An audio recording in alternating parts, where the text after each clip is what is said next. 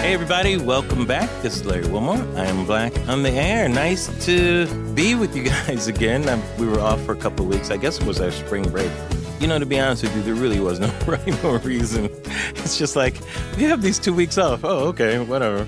But that's kind of how the scheduling goes here at The Ringer. That's how we do it on Black on the Air. We just take breaks and then we tell you about it after the fact. Some people warn you ahead of time.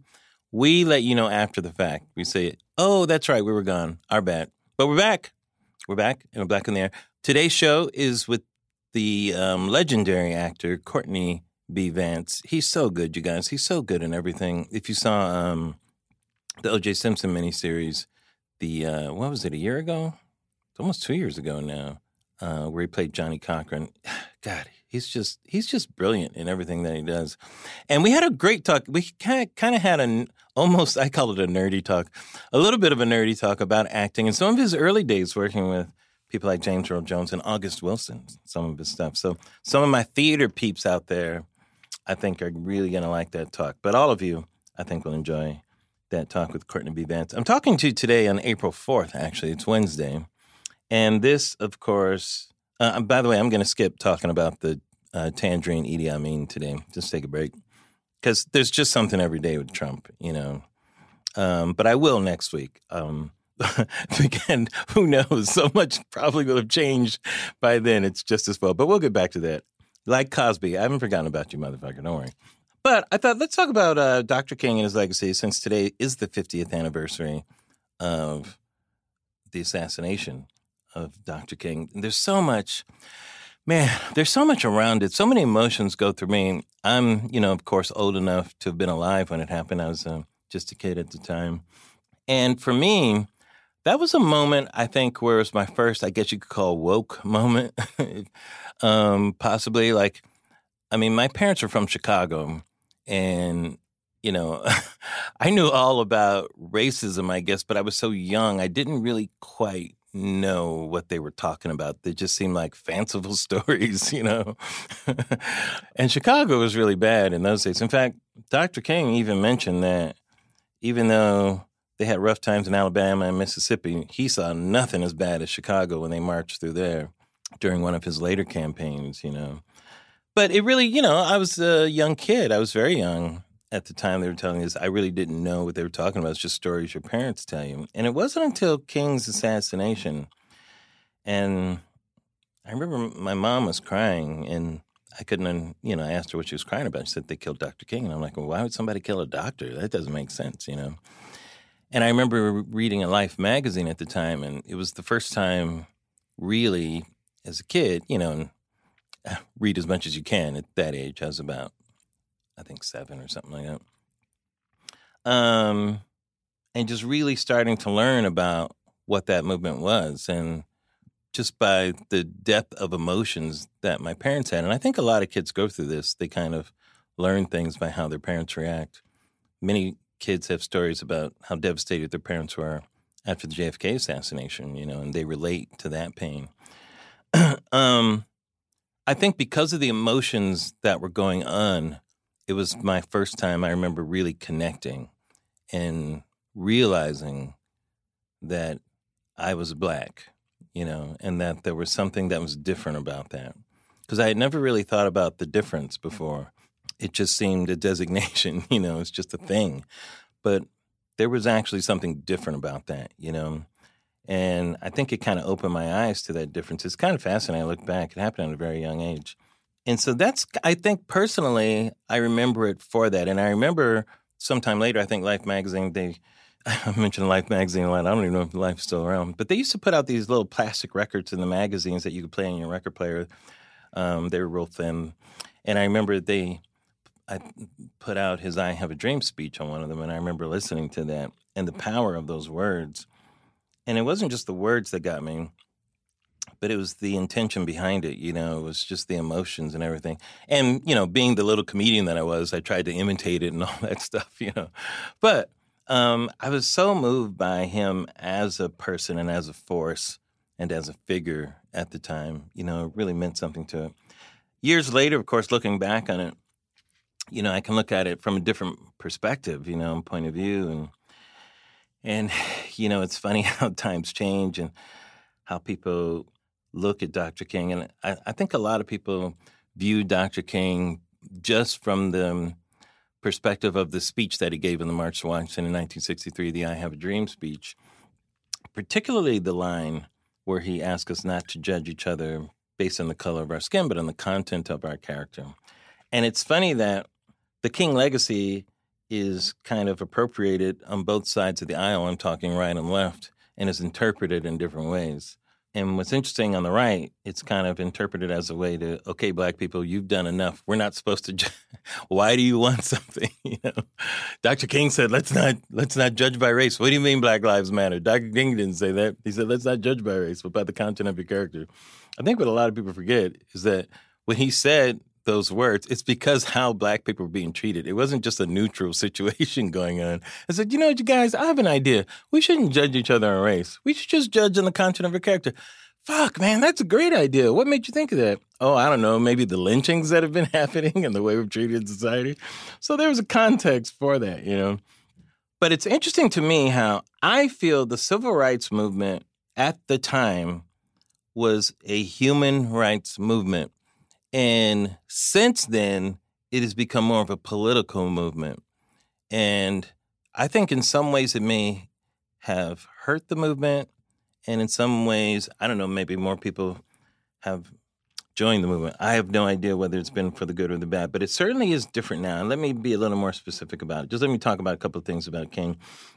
So in King's last days, in his last year and a half, is a little bit I think America had a little bit of a different relationship with Dr. King. A lot of that luster of that 1963 speech was, you know, was kind of gone because the government had passed the Civil Rights Act of 1964. Then you had the Voting Rights Act of 1965.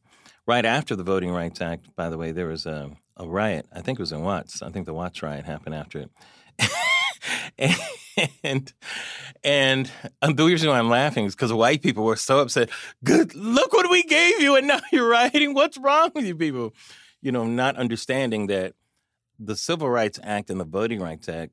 I mean, come on. When you look at those, that's the least you can fucking do. I mean, that's just giving the rights that black people should have gotten a long time ago.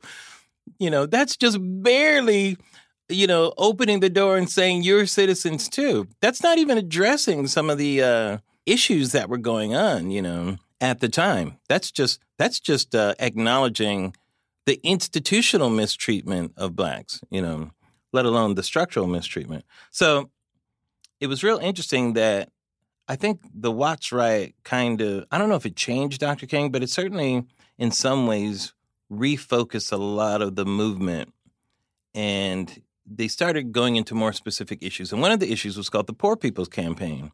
Now, the Poor People's Campaign is an issue, of course, about class, and it deals with structural racism in terms of, you know, people's ability to even make a living. And what was interesting about the Poor People's Campaign is that it didn't just deal with blacks. In fact, they had a, a big convention for this where they wanted to, there's, uh, they wanted to invite not just blacks, but Chicanos, Native Americans, and what they called Appalachian whites. you know, and there was this big conference about it, and it was real interesting. There's some footage on this of Dr. King talking to all these different groups, and he's talking about class in America. You know, and so the message was being fine tuned at that point. and the Poor People's Campaign. I believe was the next movement of the civil rights campaign is to really deal honestly with um, what today we call income inequality. Uh, but um, I believe that a couple of things kind of got in the way. One was unfortunately, and this is I say unfortunate because um, I don't think it was necessarily wrong what Dr. King did, but I think it was problematic. And what he did was he came out publicly against the Vietnam War. And this had some problems for the movement, unfortunately. And it's interesting some of the reasons why at the time. I think Dr. King personally was against the war, but I don't think he was that passionately felt that he had to speak out against it. Initially, I don't think so. Ironically, his wife, Coretta Scott King, was very passionate and was outspoken about it. And she had actually I think, joined some organizations, some anti war organizations. Um, but at the time, there was an anti war movement that was started in America, and it really started on the college campuses. And um, that movement, I believe, really kind of, let's say, I'll be generous, let's say, glommed onto the civil rights movement. But the anti war movement was more of a political movement that was really sat on the left side of the aisle. There were many issues in the anti war movement that were certainly human rights, but it definitely was. It was more of a leftist movement. It was really one of our first big leftist movements in the modern era. But the civil rights movement was not a leftist movement. But I think when Dr. King, I know I sound like a professor now. I apologize for you guys. What's what's going on back in the air? Why is Larry talking about this crap? I'm just trying to get to this point. So, but I believe that when he came out against the Vietnam War, he did a couple of things. I think he unfortunately alienated a lot of people who were supporting the civil rights movement but had different feelings about the Vietnam War. Because remember, a lot of information at that time, we're talking like 1965, 66. This is 66, I think, when he spoke out against it, I believe.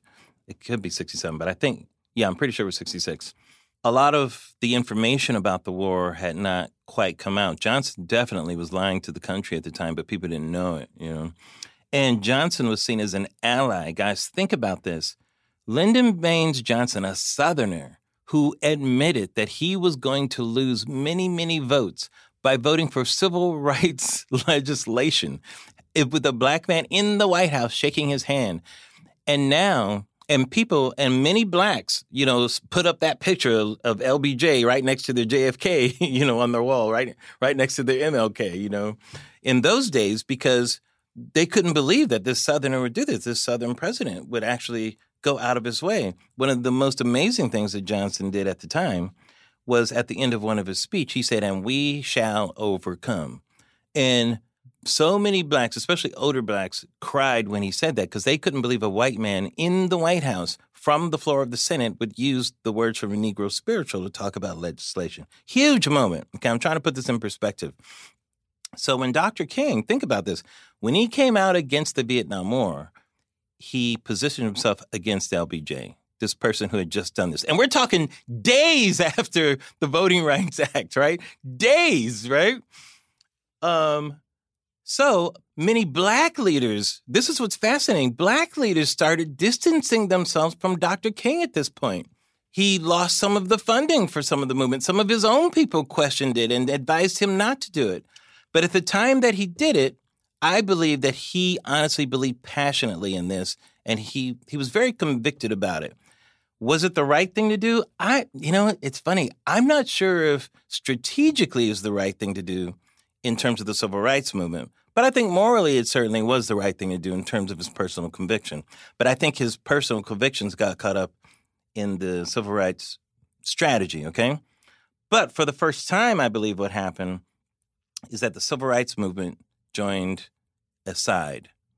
You know, now it was joined to the left as opposed to being just a strictly human rights movement. That to me is significant because ever since then, all civil rights legislation and movements and all these things, you'll see people attacking it as right against left. And I feel that that is a sad thing because I think at the root of all of our civil rights and all of these issues are human rights. And they have nothing to do with Democrat, Republican, conservative, liberal, right and left, and all these things. But I, I believe that's when it got mixed up together. You know, is my is my uh, feeling on that.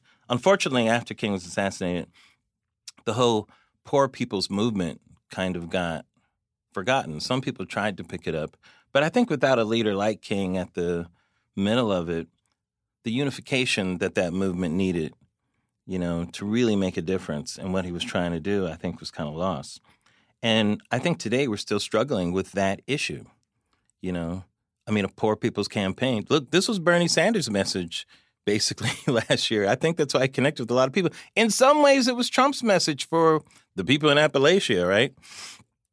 We are still dealing with a deeply rooted class issue in America today um, of people being left out of the economic system. Now, for blacks at the time, institutional racism played the big part in it. But there are a lot of people that are caught in this um, web for all kinds of different reasons, you know. And I think it would be great if we had a leader like Dr. King today who could bring us together, who could bring everybody together and deal with this issue. let me make one quick side point about Dr. King and the nonviolent movement. The other one of the other reasons that um, King was, let's say, kind of falling out of favor, maybe, and I'm only using it in a trendy sense because he didn't lose his importance, of course, was that some blacks were getting impatient with the nonviolent approach to civil rights. And that's a very human response. You know, people are fucking with you that long, you want to fight back. The last thing you want to do is not fight. I mean, I mean, some of the best stories that we tell are about people fighting back, right? Um, and so Stokely Carmichael was part of the movement at the time and started leading the Black Power movement. And Stokely Carmichael made it clear that he he didn't care for nonviolence. He was like, hey, he was like in the Malcolm X category by any means necessary. You know, I'm not taking violence off the table. And it's interesting about King, you guys, is that even though King disagreed with Stokely Carmichael, and you there's actually footage of King and Carmichael marching together in a march, and there's a reporter in between them, and you can see the reporter trying to stoke something. Uh, no pun intended. And he talks to Carmichael, and Carmichael talks about he he's not on that nonviolent train, you know, and, and the importance of Black Power. And King didn't necessarily believe in that phrase Black Power either, but for for the a different reason. He thought in the abstract there's nothing wrong with it, but he didn't want it to mean for people to take up arms or for blacks to exalt themselves over whites as opposed to being equal.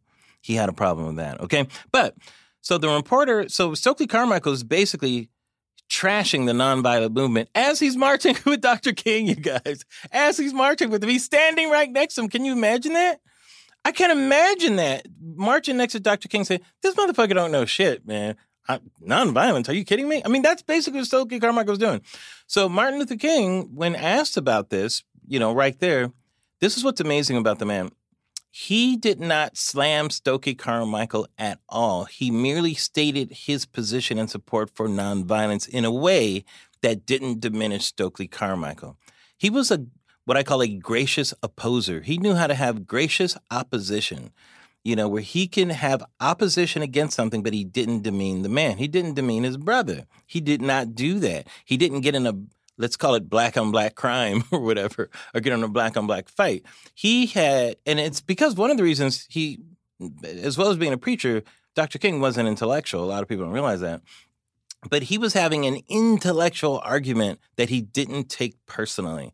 And he was able to state his point of view graciously without demeaning Stokely Carmichael. But Dr. King made it clear that he was sticking to the nonviolent approach. But, um, but ironically, it was another reason why he his star was, let's say, fading a little bit. That's my little take on King. That's all I got. I have more, but it's just kind of wonky. But um, man, I really um, man, when I think of the type of uh, just leader that he was and just person that he was, it's uh, it's such a damn shame. Um, but there's more to be talked about this at some other time. Um, one thing that we could talk about another time is the FBI's involvement in all of this too, which is ridiculous. So don't get me started on that. All right, everybody. Um, really good show coming up with uh, Courtney B. Vance. Hope you enjoy it. But uh, first, let's have a little word from one of our sponsors.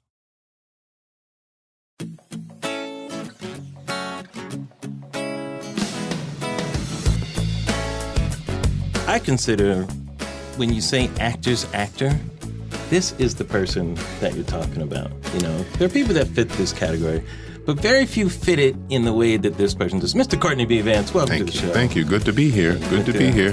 Very uh, prestigious line of credits that yes. befall you, and the ones that are sure to come, of course, in the future. You're always so interesting on screen. Hmm. Is what I really admire about your about your career. When I when I first uh, I guess learned about you, or whatever. is still one of my favorite movies, Hunt for Red October. Mm. It's it looked like you guys, even though it was an intense thriller, it looked like you guys were having fun in that movie. It was my first big movie, yeah. and uh, um, it was very difficult for me to get in it. They put they made yeah. me jump through a bunch of hoops, but yeah. I, I, was. Uh, uh, and I, by the, so by the time I got there, after all the hoops I had to jump through, I missed the time when they did the tour of the submarine and they went Ah. under, you know, Yeah. all that. So I missed all that. So Right. they had um, built these at that time. It was you know two million dollars was a lot of money. Where did you shoot it? Uh, Paramount, um, but uh, I'm sure two million dollars today is probably about twenty million dollars. Right. Um, it was 1990, I believe, and uh, they built these gimbals so that we'd be on the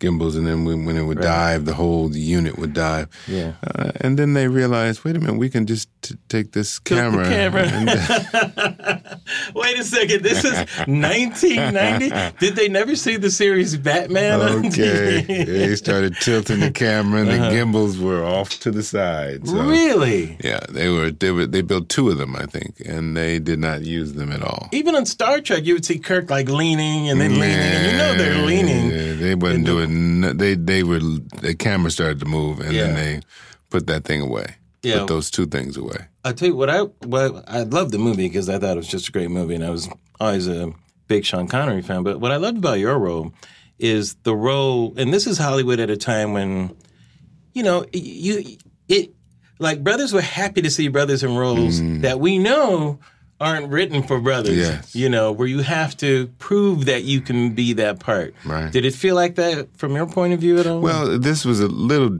special, a little Mm-hmm. different in that the the role of Jonesy. I, you know, you may be right. I don't know if Jonesy was in the book. I don't know if Jonesy was black.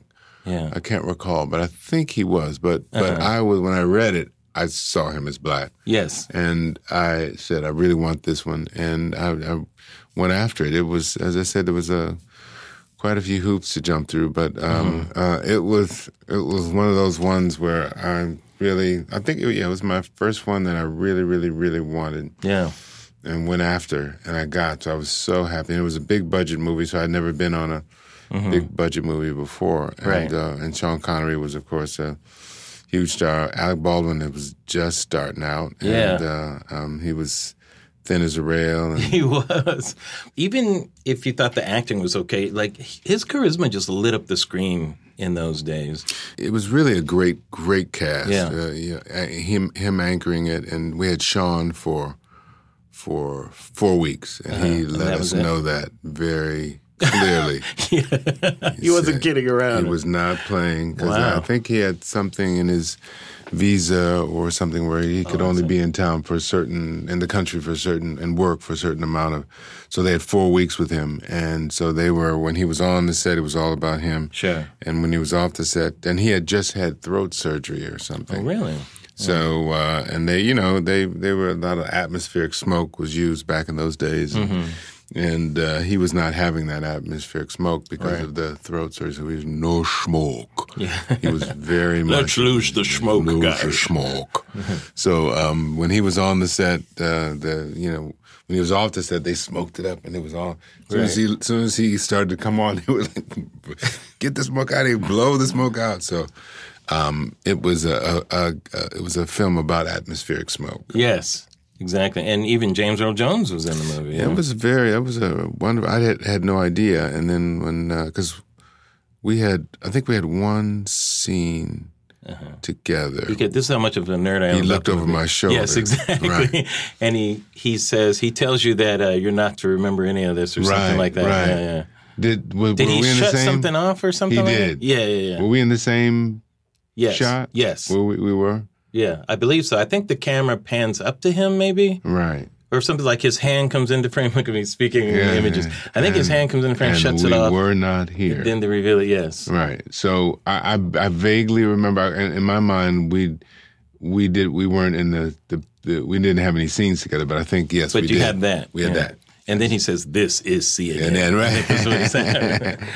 That's what he said. so, did you get a chance? Had you met, had you met James Earl Jones before that, or yes, we did. Uh, We did fences uh, Oh, for wow, three years. So Yes. he was he was my Right. he still is my dad. In fact, he Yes. he got uh, last summer right last uh, Har- he was we were both at Harvard's Mm-hmm. graduation. He got an honorary doctorate.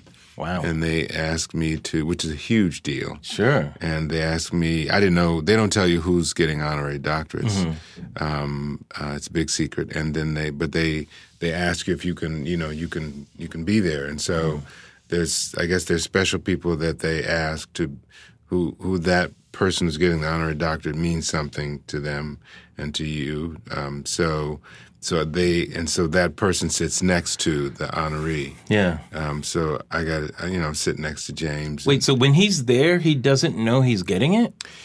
uh, Or he at that knows, point he does? He knows. Okay. Um, but the uh, the other, no one else knows Oh. um, that except for you know the people on the committee. Right. But no one else knows. Like I didn't know who the honorary do- honorees were. They just ask you, "Can you be there?" Oh. Uh, it's uh, very important. We would love to have you there. As, uh, Uh-huh. and but I didn't know what for. And were you thinking maybe I'm getting an honorary doctor? No, I wasn't thinking that. That would be nice, though. well, you never know. Uh, right. Um, but uh, um, he was uh, he was there. Um, Judi Dench, Wow. uh, John Williams got an honorary doctorate, and you know these. You know, you just and it's a such a wonderful thing because you just sit there Yeah. and they fet you and they talk about you know all your accomplishments and and um, you know and then everyone stands up and applauds once they finish your segment. They show you know thing uh, something on the screen about you know little, about your life and all the things Right. you've done.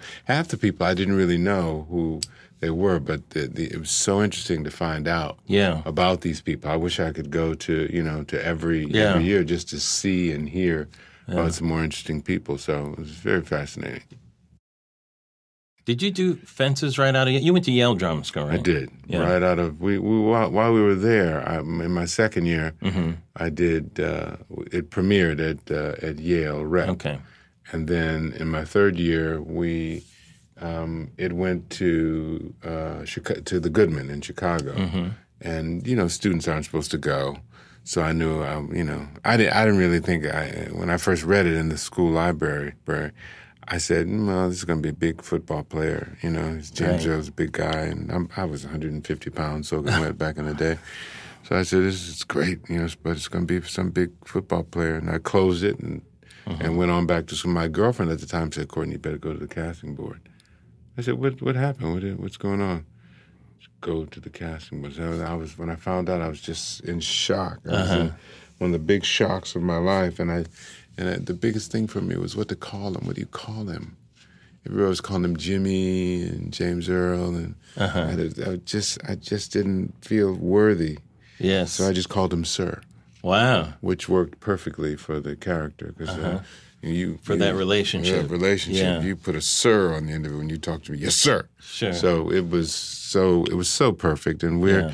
we're still family to this day. What was he like to work with? I mean, as a young actor, I mean, I was so green. Yeah. I was. I didn't know upstage from downstage. did you feel like you were learning everything just by watching him I rehearse? even? watched him and Mary Alice, who uh-huh. called Oh, me on Mary my Alice, birthday. God. She called me on my birthday. She Yeah. sang "Happy Birthday" to me Yes. for my birthday, That's which was on March twelfth. So Yes. She, um, the, the, I, I just.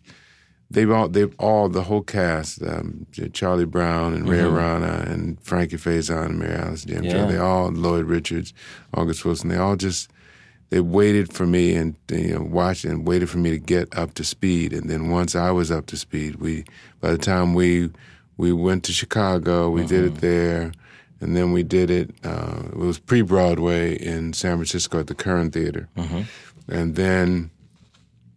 Uh, I went off to do Hamburger Hill. I graduated, went off to do Hamburger Hill that summer, and then in December of '86, um, we came. Uh, we, we we went into rehearsal for pre for Broadway For the Broadway. for the run. Broadway run, and we opened March. Still remember March twenty seventh, nineteen eighty seven. Wow. So the day uh, my life changed. I, that was that was my introduction into the into the entertainment business. Sure. And uh, when you're in a play that everybody, it's like it being in Hamilton at the time. Everybody who was anybody came through. I remember Katharine Hepburn. Wow. Katharine Hepburn. The bridge that you were able to have because you did this in the 80s where there were still like stars from the golden era, you know, to be able to see that with future stars, including yourself. Um, did- and so she came backstage. Katharine Hepburn. I, you know, I was young. The, the Broadway, there's no elevators. There's no, Mm-hmm.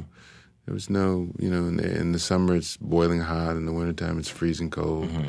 And there's rats, you know, just Well, it's New York, floating yeah. around. And in fact, when they were Some of the rats run the you know, actually. they, they, they, they ran this theater, Richard Ray. It was the 46th Street Theater at the time, but Right. the stage manager would be calling the show with one hand and then with a BB gun in the other. Boom, boom. I mean, oh my God. so, but uh, but Katharine Hepburn, because I was on the fifth floor, uh, you know, just, you know, she someone knocked on my door. I said hello, and I went and opened my door. Literally, it was like I'm sitting, and the door's right here. Right. So, and and she was standing right there in front of me. I just, I it was the one of the one or two times I just went speechless. I didn't know what Yeah, to say. and I knew, knew her, but I instantly who it forgot. was, I- too, right? But Yeah. I couldn't get her name to my lips. Right.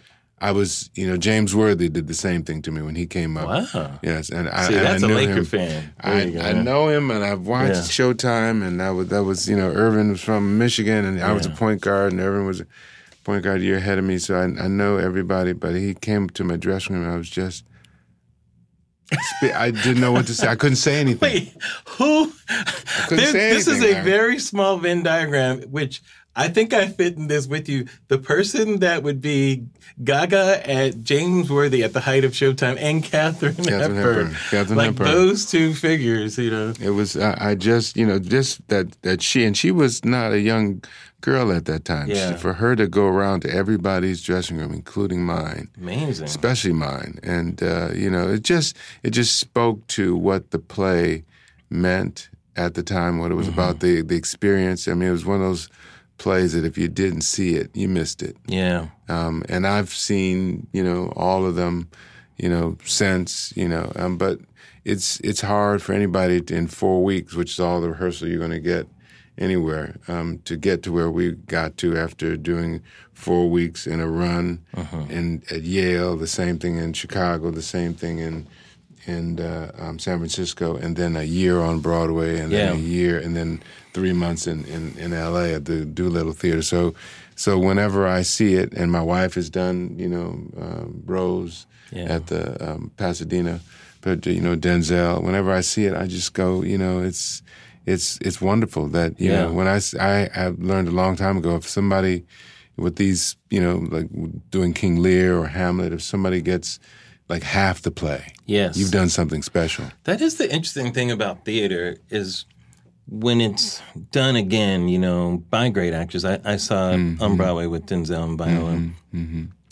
And, you know, Denzel is great. He's Mm-hmm. Denzel, but it's just not James Earl Jones. It's just different. There's and you no know, I'll tell, way. you, I'll tell you what the biggest difference was. Mm-hmm. To me, it's a generational thing. That there's nothing Denzel can do No. about it. He's just not the. He's just not that generation. It's something you don't have to teach James Earl Jones, and it's in the authority of his voice as well, Mm-hmm. of his attitude towards his son and towards his broken life, of of of dreams that didn't happen for him, dreams from my father, if you if you will. Mm-hmm. You know, there's a lot of uh, Arthur Miller and Mm-hmm. August Wilson kind of share a lot of the same area. I feel in that Mm-hmm. in Fences, you know.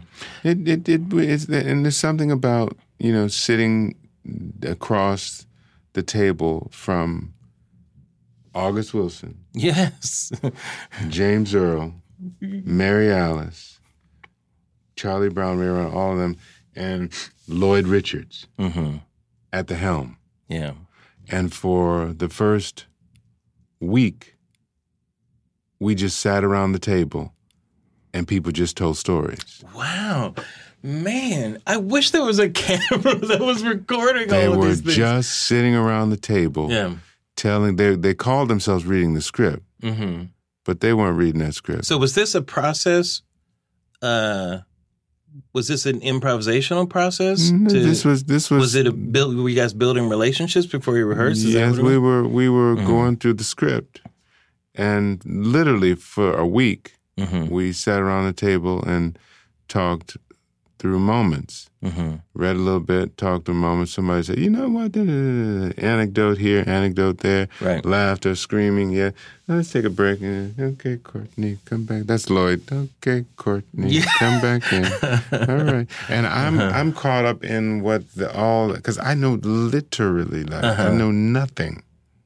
They plucked me out of out of my acting class because in first year I was I was so into the class, and I was you know doing scene work, and I know that's what uh, allowed me to, that, to get put me on Lloyd's radars because Earle Gister got arrested. So our first year Mm-hmm. acting teacher saw me working in class and said, "This young man is special. He's and he, and he works really really hard and."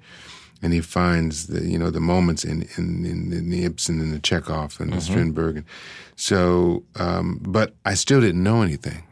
Well, it's interesting because you say you don't know anything. Mm-hmm. I always say um, when I speak to young people and about performing and writing, like you don't get to have an experience of yourself. That's what we get to have, Mm-hmm. you know.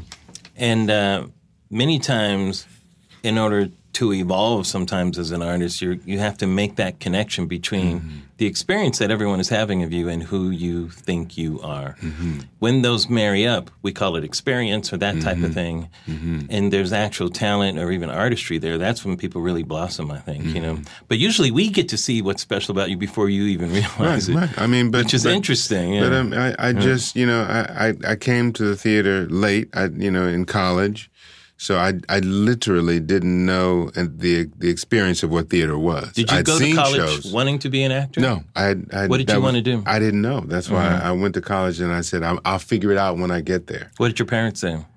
What did they say? Did they have an opinion about? No, they. You know, I was really searching. I really was. Mm-hmm. You know, I thought it was law, and I did a, a um, uh, an internship uh, in my senior in high school. I thought it was architecture. Did a some Mm-hmm. little uh, uh, mechanical drawing class, and uh, but I, I I said, you know what? I'm gonna when I go to Harvard and Mm-hmm. see all the the students, we'll all figure it out together. And I got there, and everybody knew. Mm-hmm. I felt completely out of sorts. You know, I felt like I was the oddball. And I actually went to the, the career services uh, offices and, and I sat with a counselor and I said, you know, I just don't know what I want to do. And everybody seems like they do know. And, and I just, what do I do? And the, the counselor looked at me and just said, is that what you came in here for? You're fine. Go on. Uh-huh. You'll figure it out Wow. and and he gently or she gently ushered me out. But this was during the time when they they didn't have. Now you can you can uh, alumnus can or students can get in touch with alumni Right. and, and different, and they have the you know they have it all lined up. So if you want to you know find out about the entertainment business or Mm-hmm. legal or business or in, in, in all different kinds of stri- legal and Many ways to reach out and make those Right. connections. We, we didn't. Mm-hmm. have that at that time, so you were kind of so really dependent on how much you wanted to figure it out. And and and when I when I actually did figure out I wanted to go into theater, and this is what I tell young people now: is that well, what do I? How do I?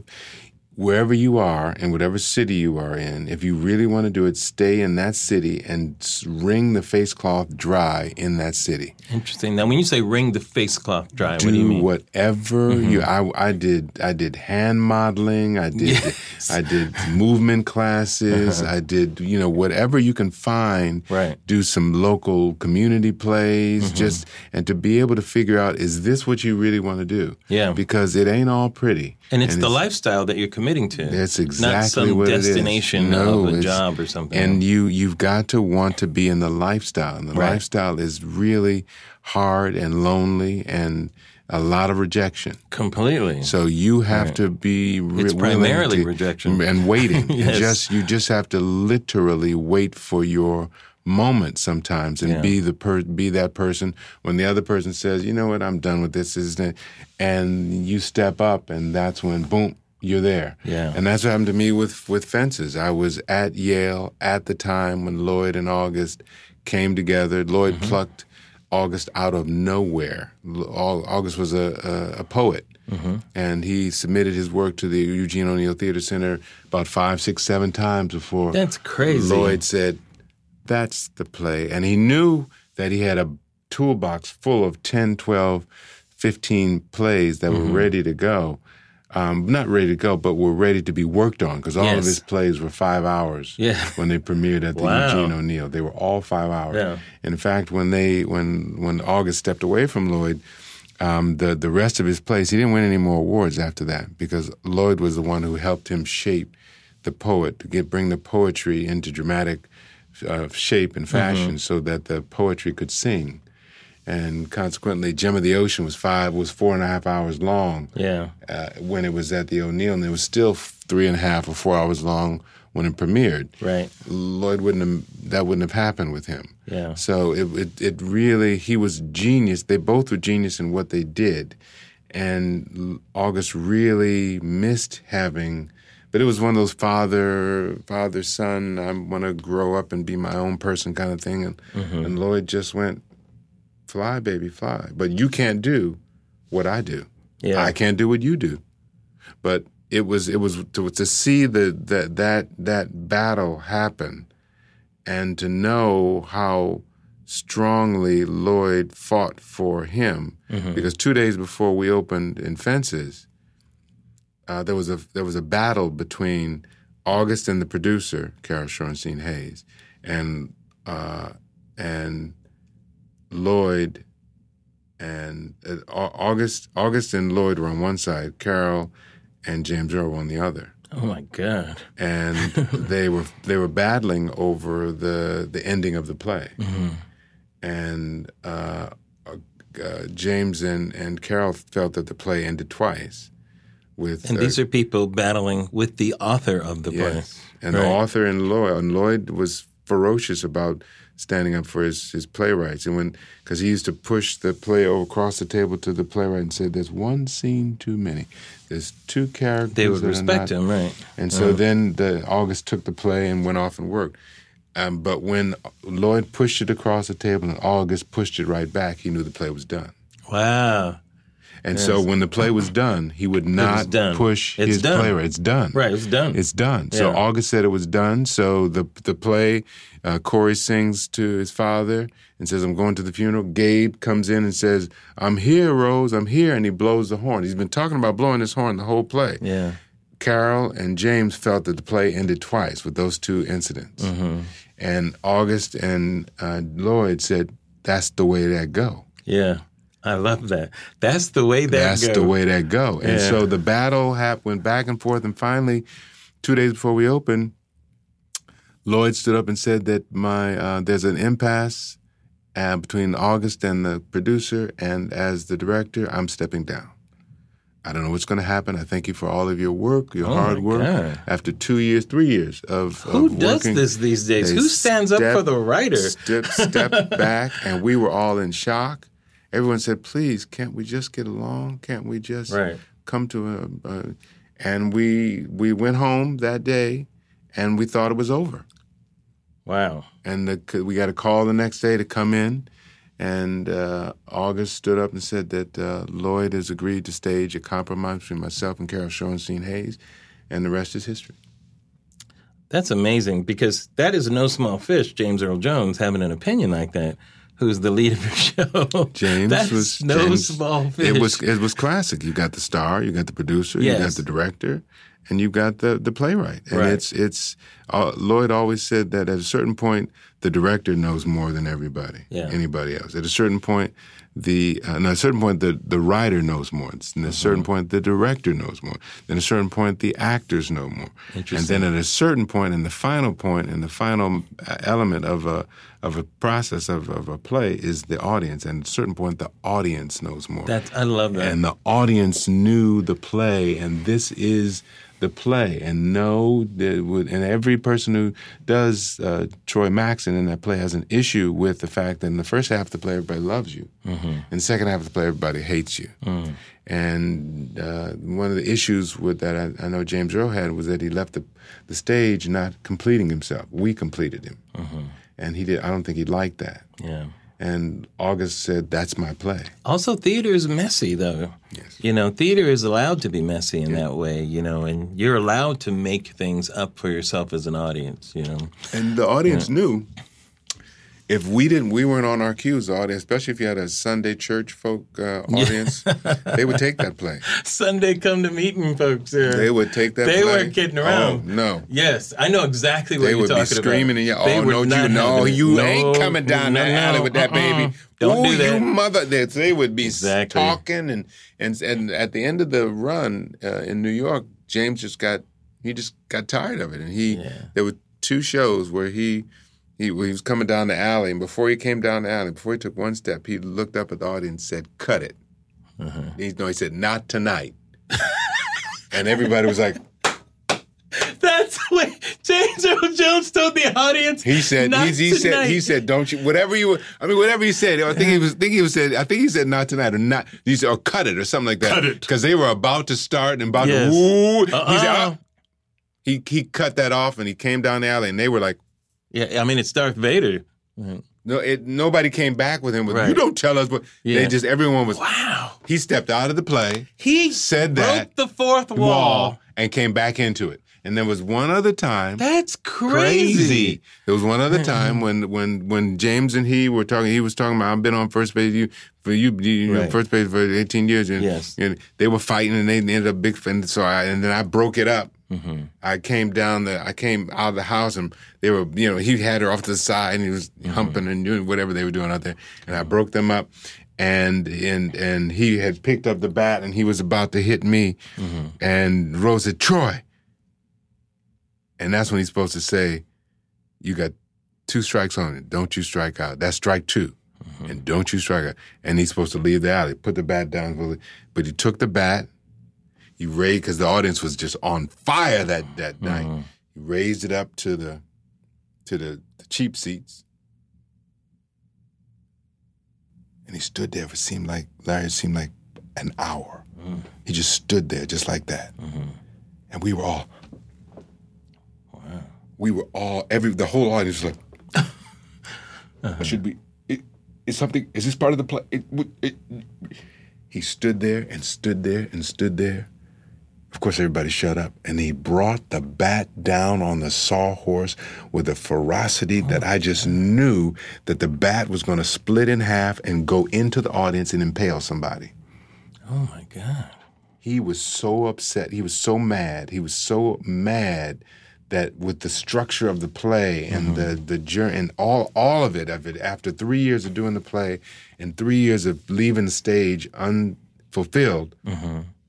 Three years of being you know loved and then hated, mm-hmm. loved and then hated, loved and then hated, and he brought it down On stage as an actor. as an Right, actor, yes. as an actor mm-hmm. on stage through the course of this play. He brought it down, and then he came back into the play. That's strike two. You live with a full count now, boy. That's strike two, and don't you strike out. And then he left the stage, and we were all. And Rose was standing there with the rose in her hand, and I go to comfort her, and she pulls back from me, and I and then she takes she walks downstage and takes that rose and takes the head off of it and then walks in the house and i'm sitting there shaking you know from the experience of, but this this night was just it was crazy. It was absolute but that's that that live theater. And with those two people i watched them. That i got my phd Yes. And I got my master's at Yale, but I got my PhD. Right. Watching them for 600 performances, watching Mary Alice Yeah. and James Joe do that scene. I've been on first base with you.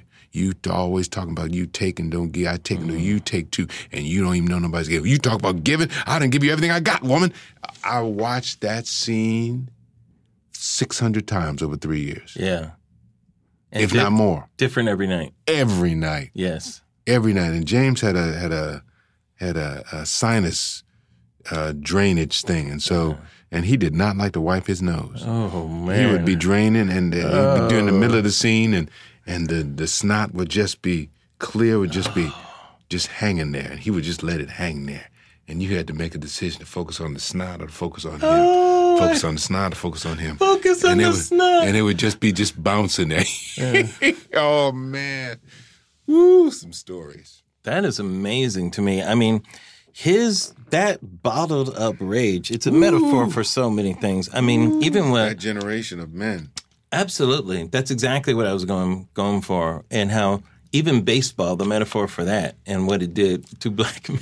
Oh my goodness. you know, and what Jackie Robinson had I mean, I think Jackie Robinson integrating baseball is what killed him. That's what I think, you know. I mean, he got gray like almost immediately after he joined baseball and was dead like in a ha- in a generation later. Yeah. Because you he, know? he, that's why he, they had to choose the right person. Yeah. because someone else would have killed somebody, would have Yes. taken a bat and and uh, and but it's they he said uh, and Ken Burns uh, series on uh, on Jack on baseball Mm-hmm. On baseball, yeah, that was a great series. he said after, but he promised Branch Rickey that after three, you got three years Mm-hmm. where I'm not going to say nothing. I'm not I'm going to turn another cheek. But after that, they said after that three year, he was spikes up to everybody. He was Yeah. fighting and he was feisty and, you know, he wasn't Yeah. Mm-hmm. taking nothing from nobody.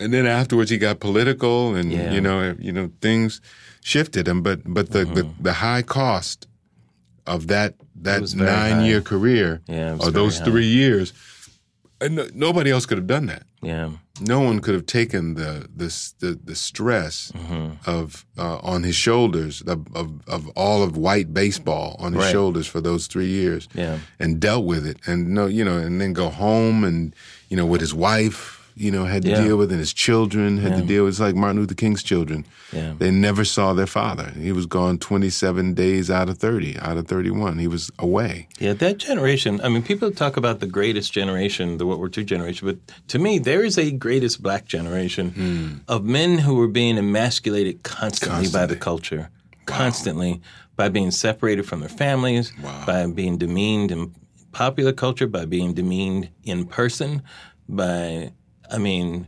humiliated all the time. And those men were such honorable men. Yes. So many of them. We know them, and we're lucky because in our lifetime, God, I'm getting emotional. Those are our we, fathers We got to meet many of those men who are our leaders and that sort of thing. you I know? mean, that's what that that's what that play was about. That play was about those, you know, because that that generational, Mm-hmm. you know, Corey and and James and and Troy were Yes. fight were That was a a- generational That was fight. a generational thing, and Absolutely. then and then James Earl and his other son uh, Lyons, who were he's, he said, "What you what you talking about walking two hundred miles?" He said, "I got up and walked two hundred miles to Mobile. What?" What you ain't walking no two hundred miles? You ain't walking no two. He said. What James said. James' character said. He said, "Well, how is she gonna get there? Wasn't no cars or no buses back in the day. I walked two hundred miles. My father beat my my my my behind. I got up and walked the two hundred miles. Fourteen years old, walked two hundred miles down to Mobile. yeah. So I mean, but it's it's it's that whole thing that that that we don't, you know, and it's, and as you were talking about earlier, there's a generational and actor generational gap. I remember we, I mean, literally, I I was so green, and they took we went. I remember we went for one. Uh, on Saturday or something, we went to Moses Gunn's house Wow. We went to Moses Gunn's house, all of us, the whole cast, and and uh, we all went to Moses Gunn's house, and and that was the first time that I realized all these black men had white wives. Mm. It was a different time, but it was all of them did. And it was just something that, and I didn't realize it until they were all in the room together and nobody said anything. Nobody, you know, wasn't a thing, but it was there. Yeah. Um, and I'm I'm just so I can't believe I'm in I'm in this is my experience. I can't believe I'm doing this. I can't Yeah. believe I'm sitting here and mm-hmm. witnessing this and but at the same time I'm like I'm struggling on stage because I can't figure out mm-hmm. you know how to get to where I need to get to every night with that song that I've got to mm-hmm. sing and I've got to mourn my father and I, I couldn't figure that out. And uh, you know, Lloyd uh, came to me in San Francisco. He said, "What what's going on, Courtney? You you're dry. You're not." I said, "I know, Lloyd. I'm trying to figure it out." And it it took me all the way to New York to figure out that you got to just go through the play. You can't try to plan for That's the exactly emotion. right. You got to let Yeah. if the play is good, you have to trust that the play will take you and get you there and you have to on faith just go up to the moment of where it's supposed to happen and let it uh, flow over. Mm, That's what good writing does. It Yes. does the work for you. You know, If you allow it. You need technique when the writing isn't good. you know, The writing is not there. when the writing is there, it does it for you. Yes, it you does. know, I defy you to act brilliant writing and not feel something. Then you just can't be an actor if you, Right. if that's how it is. Right. You know. Right. What's interesting too is um, your brilliant portrayal of Johnnie Cochran Oh wow. in the O.J. Simpson thing was is another cultural intersection Wow. the rage that you're talking about was in James Earl was kind of what happened in the Rodney King riots that preceded the whole OJ verdict. And I think I think a lot of white people never quite understood what happened in that time and still don't. And I apologize, white people, for generalizing, but it's just kind of true. Yeah, you know, it's true. Like I remember when the OJ verdict happened, and I want to talk about your portrayal too because it was brilliant. Right. But you can't talk about the portrayal until you talk about that. Yes. But unless you until you place it in context. So go right ahead. Yes. Now, I come at the OJ verdict as, you know, my father played college football. I played football growing up. hmm me too. You know, I played different positions. I mean, come on, OJ Simpson. It didn't get bigger as a was- football star. the, he, no, no, it- it- you can't really compare. you You, can't. can't. compare today to anybody. You cannot. He was big. He crossed over. He was white guys Yes. adored him. That that Right. USC campus was all was- about yes. him. and his running style, it was like Jim Brown ran through people. Yeah. You know, Gale Sayers, um, there was nothing quite like Gale Sayers. You know, he could like stop time. It was almost like the Matrix when Yeah. he ran. You know, but O.J. Simpson was like water that was going through crevices. you know, Yes, yes. it was this liquid thing that was happening. that's a you good know, way to describe when, it. when he ran, and it was beautiful. It was like gazelle like, and it was inspirational for young kids. Every kid I knew wanted to be number thirty-two. That's right.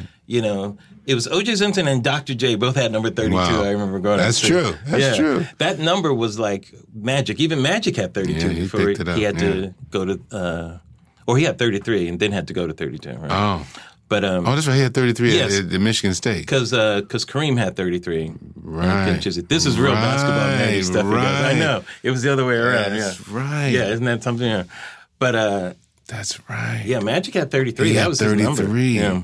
So, but anyhow, so that's where I started with OJ. Right. And I met him once, maybe in the late 80s or something. He couldn't have been nicer, was that Mm-hmm. Right. type of thing. You know, me still like, oh my God, Right. Simpson. Hey, man, what's going on? Well, what do you do? You're in showbiz? Well, good luck, man. Hang in there. Like, you know, he's there like as almost like a cheerleader, that type of thing. So when this thing happened, like I couldn't believe it at first, but then I was the type of person that I'll, I saw the um, the domestic abuse stuff, and I was like, oh, this nigga, dude. You know, I was like, right. this is sad. This is a very sad story. Right. You know, and when the verdict came, I remember my brother and I, um, we did not clap and celebrate when that verdict came. Right. We we felt like we had a punch in the gut, and that punch in the gut for us was like, yes, we understand, but this still ain't right. Right, you know, right, it was that dual feeling Right, of right. this isn't the way we wanted this to, come about. Right. You know, Right. There has to um, be and. I'm going back to Emmett Till, Right. you know, and all the injustices that Mm. black people had to suffer through. Mm-hmm. And this OJ was the avatar in some ways of it, but it just seemed like the wrong one, you know. Yeah, it it it uh, and because I, I didn't, I was the same, Larry. I, I was a huge OJ, you know, Simpson. I, I- you know, Mm-hmm. I, I remember watching his games. At uh, I remember watching the game. Against 67, UCLA, that one, 67, yeah. 68. and uh, and uh, and then when you watch that um, the um, I think it was the HBO documentary. Oh, the 30 for 30. 30 for 30. Which is Uh, brilliant. Was it? That's ESPN. Yes. It was ESPN 30 for 30. Brilliant, yeah. Um, absolutely brilliant. And and um, uh, we we did ours. Ours came out first for FX. Uh, Yeah. People They O.J. Simpson. kind of overlapping a little yes, bit. but yeah. but I, I, once I saw theirs, I realized I said you need to watch this one first. I agree. You need to watch because then that sets context for how OJ ended up how he is. yes. That that that that the the the bubble that he was Mm-hmm. in you know in Rockingham and the house Mm-hmm. surrounded by there's no white pe- no black people in his house on pictures or anything Right, right. and the bubble that he was in at USC Yes. and the the war was raging and assassinations were raging and the riot was Mm-hmm. raging outside of right outside the door of UC of USC and inside the bubble that that there was that person who asked him so what what what do you think about what's going on what happened in 1968 Mm-hmm. I guess it was 69 what happened in well um, in 68 you know, and now the the the the you know the the Chicago Mm-hmm. Democratic Convention right. and all of these things were happening in '68. And- But you ask somebody at U, USC at during that time period. So what happened in 1968? Well, you know, USC is is doing really well, and OJ, OJ, he Mm-hmm. he's he's he won the Heisman, OJ. And I mean, they they did that. They set that whole thing up, and with Tommie Smith and Tommy the- Smith and Juan and, the- and all of the the the the, the pro athletes and and college athletes gathered together. James Brown, Kareem Abdul-Abdul, and Muhammad Ali, and the only one who wouldn't participate Yeah. Was OJ. And He's- even Lou Alcindor became Kareem. Kareem. was in that picture as a college student right. with a lot on the line. that's right. you know, to That's take right. that chance. This he would the not. He would not get in it. yeah. So you you actually you see why how he was bubbleized. He was completely bubbleized, Mm-hmm. and he wanted to be somebody. Mm-hmm. It was something for him, And in his mind, he felt being black would be a penalty. right? you know. He said, "I'm not black." And so he was trying to avoid that penalty. He did not want to be associated with being black, right. Because he's OJ. Yeah. He's bigger than, Right. and and we all had a hand in how he ended up. How he ended up. Mm-hmm. Yeah. I mean, we can say I can say the same thing about Michael Jackson, Mm-hmm. and the fact that he didn't have a childhood and he ended up in Never Never Land and all that kind of stuff. I said we all had a hand in that because we were all like, Mm-hmm. We had "Oh, nothing to do with the chimp thing. We though. no Come no on. chimp no That- chimp. We had nothing. but everything else with we did. Okay. Um, right. um, but but we all wanted to see Michael. We all wanted Yeah. to see. Mi- We all wanted to see go OJ, go go Juice. Yeah. And so we overlooked so many things, Mm-hmm. All the signs and all of the Well, for us, it also represented. This is what people can relate to today. Too. It was respectability. yes Because we didn't have that. Like No. when ignorant people today say, "Why is there Ebony magazine?" You know, what if there was a a, a magazine that was called Ivory that was for white people? I said it's called Life magazine. That's why there had That's to be an Ebony. That's magazine. It's called Life. What if we had an ivory? Yes. Oh, that's hysterical. Why is there BET? Oh. well, how, what if there oh. was a white network? It's called CBS. It's called Stop CBS, it. NBC, ABC, CNN. It's called all of it. But uh, but it's it's it's really you can't put into context. You can't handle the truth. You can't put into context what this man Yes. represented back in, at that time period Right. for all of us. So for when when the when and and everybody knew Mm-hmm. those all those policemen knew he was beating on that woman. Yeah. They all knew that what was happening, but they were all going. They looked the Come way." Mm-hmm. on, Nicole. Come on, don't. It's the Juice. Don't, Right. don't, don't do that. It's Yep. OJ. And so it's it's that classic thing of these, you know, these these these athletes, these pro Mm-hmm. athletes, or whoever they are, pro athletes, or or Harvey, Harvey Weinstein, or whoever this person who is in a position of power. Don't do that. Yeah. Because if you do that, where you know our job's gonna be, we're all gonna have to. We know, we know he is what you say he is, but come on, Mm-hmm. Yes. keep the money train going. Right. They're more concerned about the loss of privilege in their lives than justice. the police were all Mm-hmm. hanging out at his house on you know what a two and three nights a week with poker games. And and she was like but he's beating me. You know Mm-hmm. you you see my face. What are you gonna do about it? Anything? So she was alone. So you know so it's we we were all in it. But but he represented something to black people and to white people that was huge that that nobody today can understand what it was based on the context of the time period. I felt like white people felt betrayed by O.J. Simpson. Like we let you in. We let you in, brother. Look We- what you did. You betrayed us. you betrayed us. You you know, so Mm-hmm. it it's so deep. It's so that's why it's still going on. Mm-hmm. There's still, you know, exposés, there's still I heard there was a new um Oh, know, there was a special on Fox special where on Fox. it showed I, his. I don't I see Oh, you I- have to see I haven't this. seen it.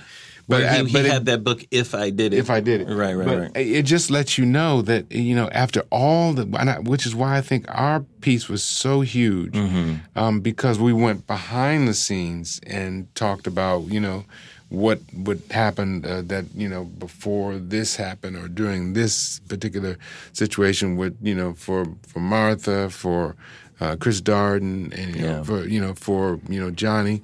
So people want to know. Yeah. They read these these are these are Greek characters Yes. Mm-hmm. here. That It's a it's a it's a monumental Greek tragedy Yeah. with larger than life, you know, um, Zeus and you know, Yeah. you know, Mount Olympus and all of these things that are are happening, and people want to to you know place themselves. Well, I'm him, and I he didn't do it, and I think that he was just it, and just the whole idea of the fact that Martha, uh, and not Martha Stewart, Marcia? Marcia, Marcia um, Clark. Marcia Clark did not understand. Yeah. She didn't understand that that the the, the nature of the and Johnnie knew. Johnnie knew about the relationship between white and black people and Absolutely. that this was not a case about you know whether he did it or not. This is a case about race. Yeah. And he needed to put the race in front of everybody's face so they can deal with it. And Marcia did not understand. She tried to make it about the domestic abuse and didn't understand that that this is whole river of of of of of hatred and mistrust between white people and black people and the house people and the, the slave And the pe- and the police. thief and the and the, the, the the police and you got our our black man, white woman, and you got our and so when he was pervading about this beating of the uh, the the that he was beating her, the the the the black jurors were just sitting there, Yeah. stone That faced, was- like ugh. that's what she get. Oh God. That's what she get for taking our man. And the more she put, she paraded this beating that he was giving her before them, the more they heart. And Johnnie saw that and was just like, "All right, well, It is- just keep going." That is, it is so fascinating. This case, I, it's endlessly fascinating. So many things about it. Even the uh, that dynamic alone, how Marcia Clark became the enemy of the, The people in some ways, is fascinating to me. Here is a woman who is prosecuting someone for beating and slaughtering a woman. I mean, how can you not? How can you mess that up? Yes. How is how How is that are possible? people not sympathetic to this? Yes, it, it- I, it's mind it, blowing. it would be impossible for that to happen today. Yeah. Impossible, you know. it's, it's And a- what's interesting too, and your brilliant portrayal of Johnnie Cochran. Did, did you say you met Johnnie before Cochran? I was at a uh, at a party at his house. I was Mm-hmm. I just came with you know some friends. I didn't know. Was it years ago or Yeah, it was years ago. Oh, this okay. was this was ninety three. It was so it was before OJ and all that. Oh yeah, yeah. Okay. Yeah, yeah. It was, but but may, maybe maybe not. I, I I can't call it because Johnnie still was Johnnie. Yeah, well, he was a folk hero before. He was folk OJ. here before, Yeah, so right. Mm-hmm. probably before it. But we were everybody. I didn't know him, but my friend knew him, and he invited me, so I went. And Angela was there, but I don't. We weren't together, um, so. Um, so we were, you know, we were all, all of us were there, and, Mm-hmm. and uh, you know, and, and who knew, who knew who else was there? I, I, I can't remember, but I just remember being there, a little, you know, shy little boy in the corner, and watching all these people, and Johnnie, the life of the party, and Mm-hmm. Yeah. doing his thing. So yeah, that was the only time. But I, you know, so I was, I was completely, you know, again, I always start, you know, as an actor, you gotta, you gotta clean the slate and start back in kindergarten, and build from there and um, I said, I'm not going to, I'm not going to watch any footage because I'll start imitating him. Right. So, he, you know, I'm I'm just gonna I'm gonna read Jeffrey Toobin's book several times, and I found a kernel. I found a kernel that his mother, out of I think the four kids that she had, I don't know if they're all boys, but I think she had 4 Um, she said Johnny is the one. He's the one that's going to go um, to this all white school, and based on him going to an all white high school, he will. Um, then they, the the those boys and girls will take him into worlds unknown, and then of course he went to UCLA. And but I said that's that was my life. My I was at the Boys and Girls Clubs, uh, Boys and Girls. It was a boys club at that point. and then the counselor from Detroit Country Day School was my counselor, and he told my parents uh, he should apply for scholarship to Country Day, and it's a big, it's the best prep school in Michigan, and you know, and from there, you know, Harvard and Yale and everything came. But but I said that was the we had the same journey. So you were able to connect. That's all I needed. Wow. I didn't need anything else. The rest of it, I said, I, I'm just going to focus on the book, and I'm not going to watch any footage Yeah. and get caught up in. I don't sound like him. Oh man, I'm not doing a good job. Right. I said if I if I can bring people into the story, they'll forgive the, anything. I Yeah, and there there was there didn't seem to be a judgment about him as Mm-hmm. well. You know, that was prejudicial by any of that. You know, Mm-hmm. which is also amazing. But what I found interesting about it too, you know, having seen it and then seeing your guys' portrayal, Mm-hmm. was how you and Darden are almost pitted against each other Mm-hmm. in this. In defending a black man, I mean, it's this, it's this triumvirate of things, you know, that each are fascinating in their own way, Mm. and what each person kind of represented in that. yeah, You know, like, and to me, you know, because I'm a writer and I see this, I see this is this is what America has done. Now, these three black men are involved in this in this discussion where two of them are not going to come out well, maybe three, you know, in this situation. it's just it's just it's just uh, you know that that we're. Uh, and it's so funny that uh, that Darden actually, you know, said, you know, I know we're going to go in this, and we're, you know, you I look up to you and all, but, you know, I just hope that we can, you know, just be respectful. And and Great. my man said, I, I, I- I ain't coming here to respect you. I'm coming here to win. It's great line. You know, it's like Fantastic What, what are you saying? What, what, Get out of here. Yeah. Get out of here, boy. Yeah. It's, it's time to get. We're going to work now. Come then, on now. And then, and then the follow up, nigga, please. Nigga, please. The two best lines of the whole thing. Just the under the breath part of it, only meant for him, looking dead out of him, you know. You must be. You must be smoking something. Get out of here. I felt sorry for Chris I Darden in this whole thing. I know. I felt. You know. I, And Sterling's portrayal, by the way, so on the money. so good. So- it's so good. You look in know? his eyes and you see he's lost, and you Yes. see he's, he's just, and, and you know, and and it, and I was, and I thought that he would, you know, come forward, Mm-hmm. you know, uh, during this, you know, because Marcia came forward and and Yeah. she, uh, um, um, Sarah Paulson brought her Mm-hmm. into the, you know, to the the premieres, and you know, she came to events with Sarah, and Sterling tried to do the same thing with Chris, and Mm-hmm. He didn't Chris, want any part of it. Yeah. He, didn't- he didn't. He's, he was harmed. He was Yeah. very harmed. I feel like it kind of destroyed him. Yes. His spirit or whatever it was. Yes, he was. He was very harmed, and that's. I think that's the saddest thing that you know. All the you look at all the people, all the characters that were associated with this piece, and you know, uh, Johnnie's gone, Yeah. and you know, there's like three or four or five of the the main players are gone, Yeah. and within you know ten years of the of the event, and and Chris Darden is is is you know it's never to be heard of again. Yeah. You know, uh, Marcia is, you know, the one one person you would think that be, that that her career would be done because she messed this up. Uh-huh. She's the one that's shining and got you know you know is, is Yeah. back completely back. And of course, the ones that came out the best are the Kardashians. You Nine They're the lives. ones that have succeeded more than anyone, Okay. suppose. Um, before you go, you're doing a voice for an animated movie right now. Yes, Isle of Um, Dogs. Wes Anderson, Isle of Dogs. Can you tell me a little about that? And working with Wes Anderson, who is one of the brilliant, iconic directors. Yes, yes. Wes, Wes and I did a um, back at uh, Sundance Film Institute, a film lab. We did, Mm-hmm. and we were there together that summer. It's about '93 or so, something like that. And uh, he, um, I was doing another, another project and was in the middle of my project, and I or finished with mine. It's a three week uh, event, and Mm-hmm. Right. evidently, it's, um, one of his actors got you know very ill, and so he was stranded, and so they asked me, "Could you just step in?" And um, and it was probably Bottle Rocket. It, Bottle Rocket. It ended up you know being that that movie he was he was uh, he was working on there. It's before he did Rushmore. I guess. Right, right. so, um, but we, you know, I, I you know, because it was a it's a lab, and so there you you Sure. script in hand and you're reading, um, uh, and so this was, uh, you know, um, a wonderful opportunity for me to to, to hang with him again.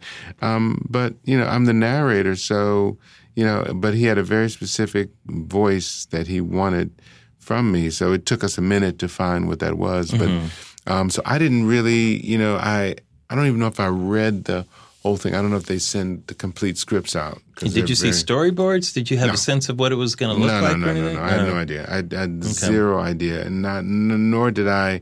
I was simply focused on helping him. Yeah. What do you need me to do, uh, Right. Wes? How can I help you? And all of you his know? work feels like animation to me anyway, yes. in some ways. Yes.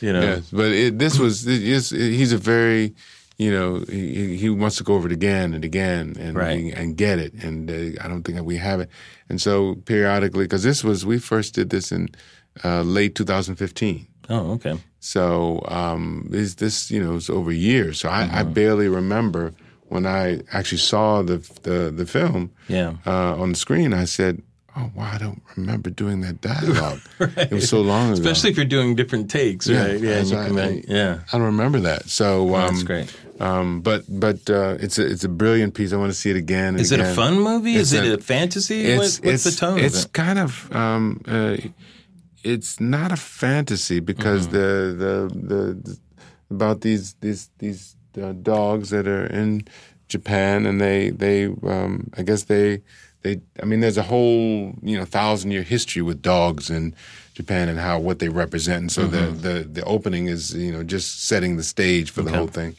and the history of people and dogs and and how um, the house pets now have taken over after centuries, and that they're you know they're they're the, the, the, these diseases are, are associated with people and the dogs, mm. and so the, the government is saying, you know, big big government is saying we need to, you know, get them out of here. So they want to put them someplace uh, else so that the people can be separate from the dogs, and mm-hmm. and everybody has to give up their their house pets, and they're transported over to this this island, trash island, so they're there with the uh-huh. trash. And then, you know, so there's about this one boy who says, I want to know where my dog went.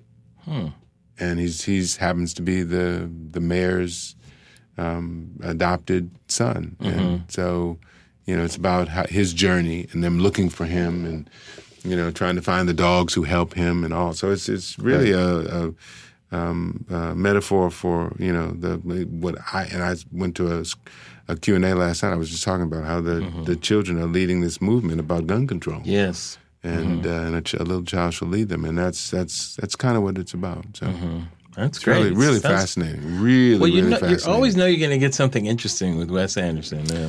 he does not disappoint. No. I tell you, not on this one. Will we see you and your lovely wife, Miss Angela Bassett, do something together? in No, the- no, it's too hard. We What did about a- theater? Would We did a. ever- I was just about to say we did a play Mm-hmm. in 2005, huge play. John Guare did His Girl Friday, combined His Girl Friday, the movie, and the play, the front page that the movie was based Mm-hmm. Oh, wow. on. It's 200 pages at the Guthrie Theater. It Mm-hmm. was 25 characters, and uh, just about killed us.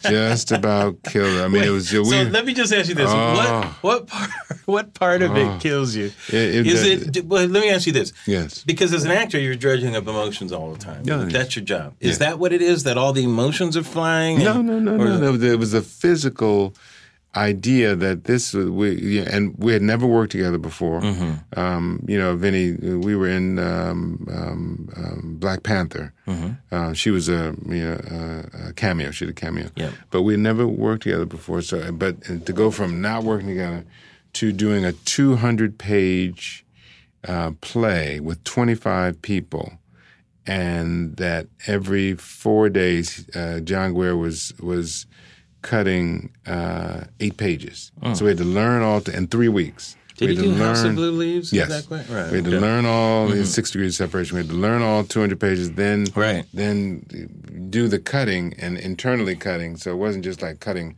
this the three quarters of a page and the next three. It was internal. This line and then this paragraph. And this, Mm-hmm. within this paragraph, cut this, put this back up here, and you know it was so challenging. And by the time we opened, and we made a pact with each other, we said we will not let them see us have a disagreement. We will not have disagreement in front of them, mm-hmm. in front of our cast, crew, whatever. So we would, if we have disagreement, and she's a director, so she's starting to direct me. And the director, Joe Dowling, I love him. I love Joe Dowling, the artistic director of the the Guthrie. You know, at that time, he's since retired. Uh-huh. He said, "I said, Joe, is this what what I should be doing? You- you- Is this okay?" Uh-oh. And Joe looked at me and went, Good for me, Court. so I'm like, okay, Angela, what we doing? So we, you know, I just went with that, and it, we we had we ended up having a phenomenal time, Uh-huh. but it was the most frightening thing. A lot of work. Yeah. To to to actually, you know, it's it's and now that we have children, it's it's it's too hard to be both of us doing the same thing and nobody Just focus on just the children. timelines, It's sure. just time. Yeah. So I, you know, when she, she'll do a play and I'll go, you know, we'll all go support her. I'll do a play, go support her. So it's it's been uh, 2013, lucky guy. So it's been uh, about four years. So I'm I'm due. Well, I will always be a supporter of both of you. Um, and thank you so much for stopping by. Yes. Such great stories Oh, about uh, those early days, man. I love that stuff. I so wish there were like recordings of some of that stuff. Oh, and some of the people who are gone, you know, who a lot of people don't know, especially in theater. Um, it's such a shame. We got to find a way to, to let people know about some of these figures that are gone. Charlie Brown. Yeah. Mary Alice sang "Happy Birthday" to me, and just was so full of life. And so I was like, "Mary, what did? You, happy birthday!" And she was singing it full voice. I was, Yeah. what a wonderful day. Alice Williams. All right. Courtney B. Vance. Thanks, Courtney. Thank you, sir.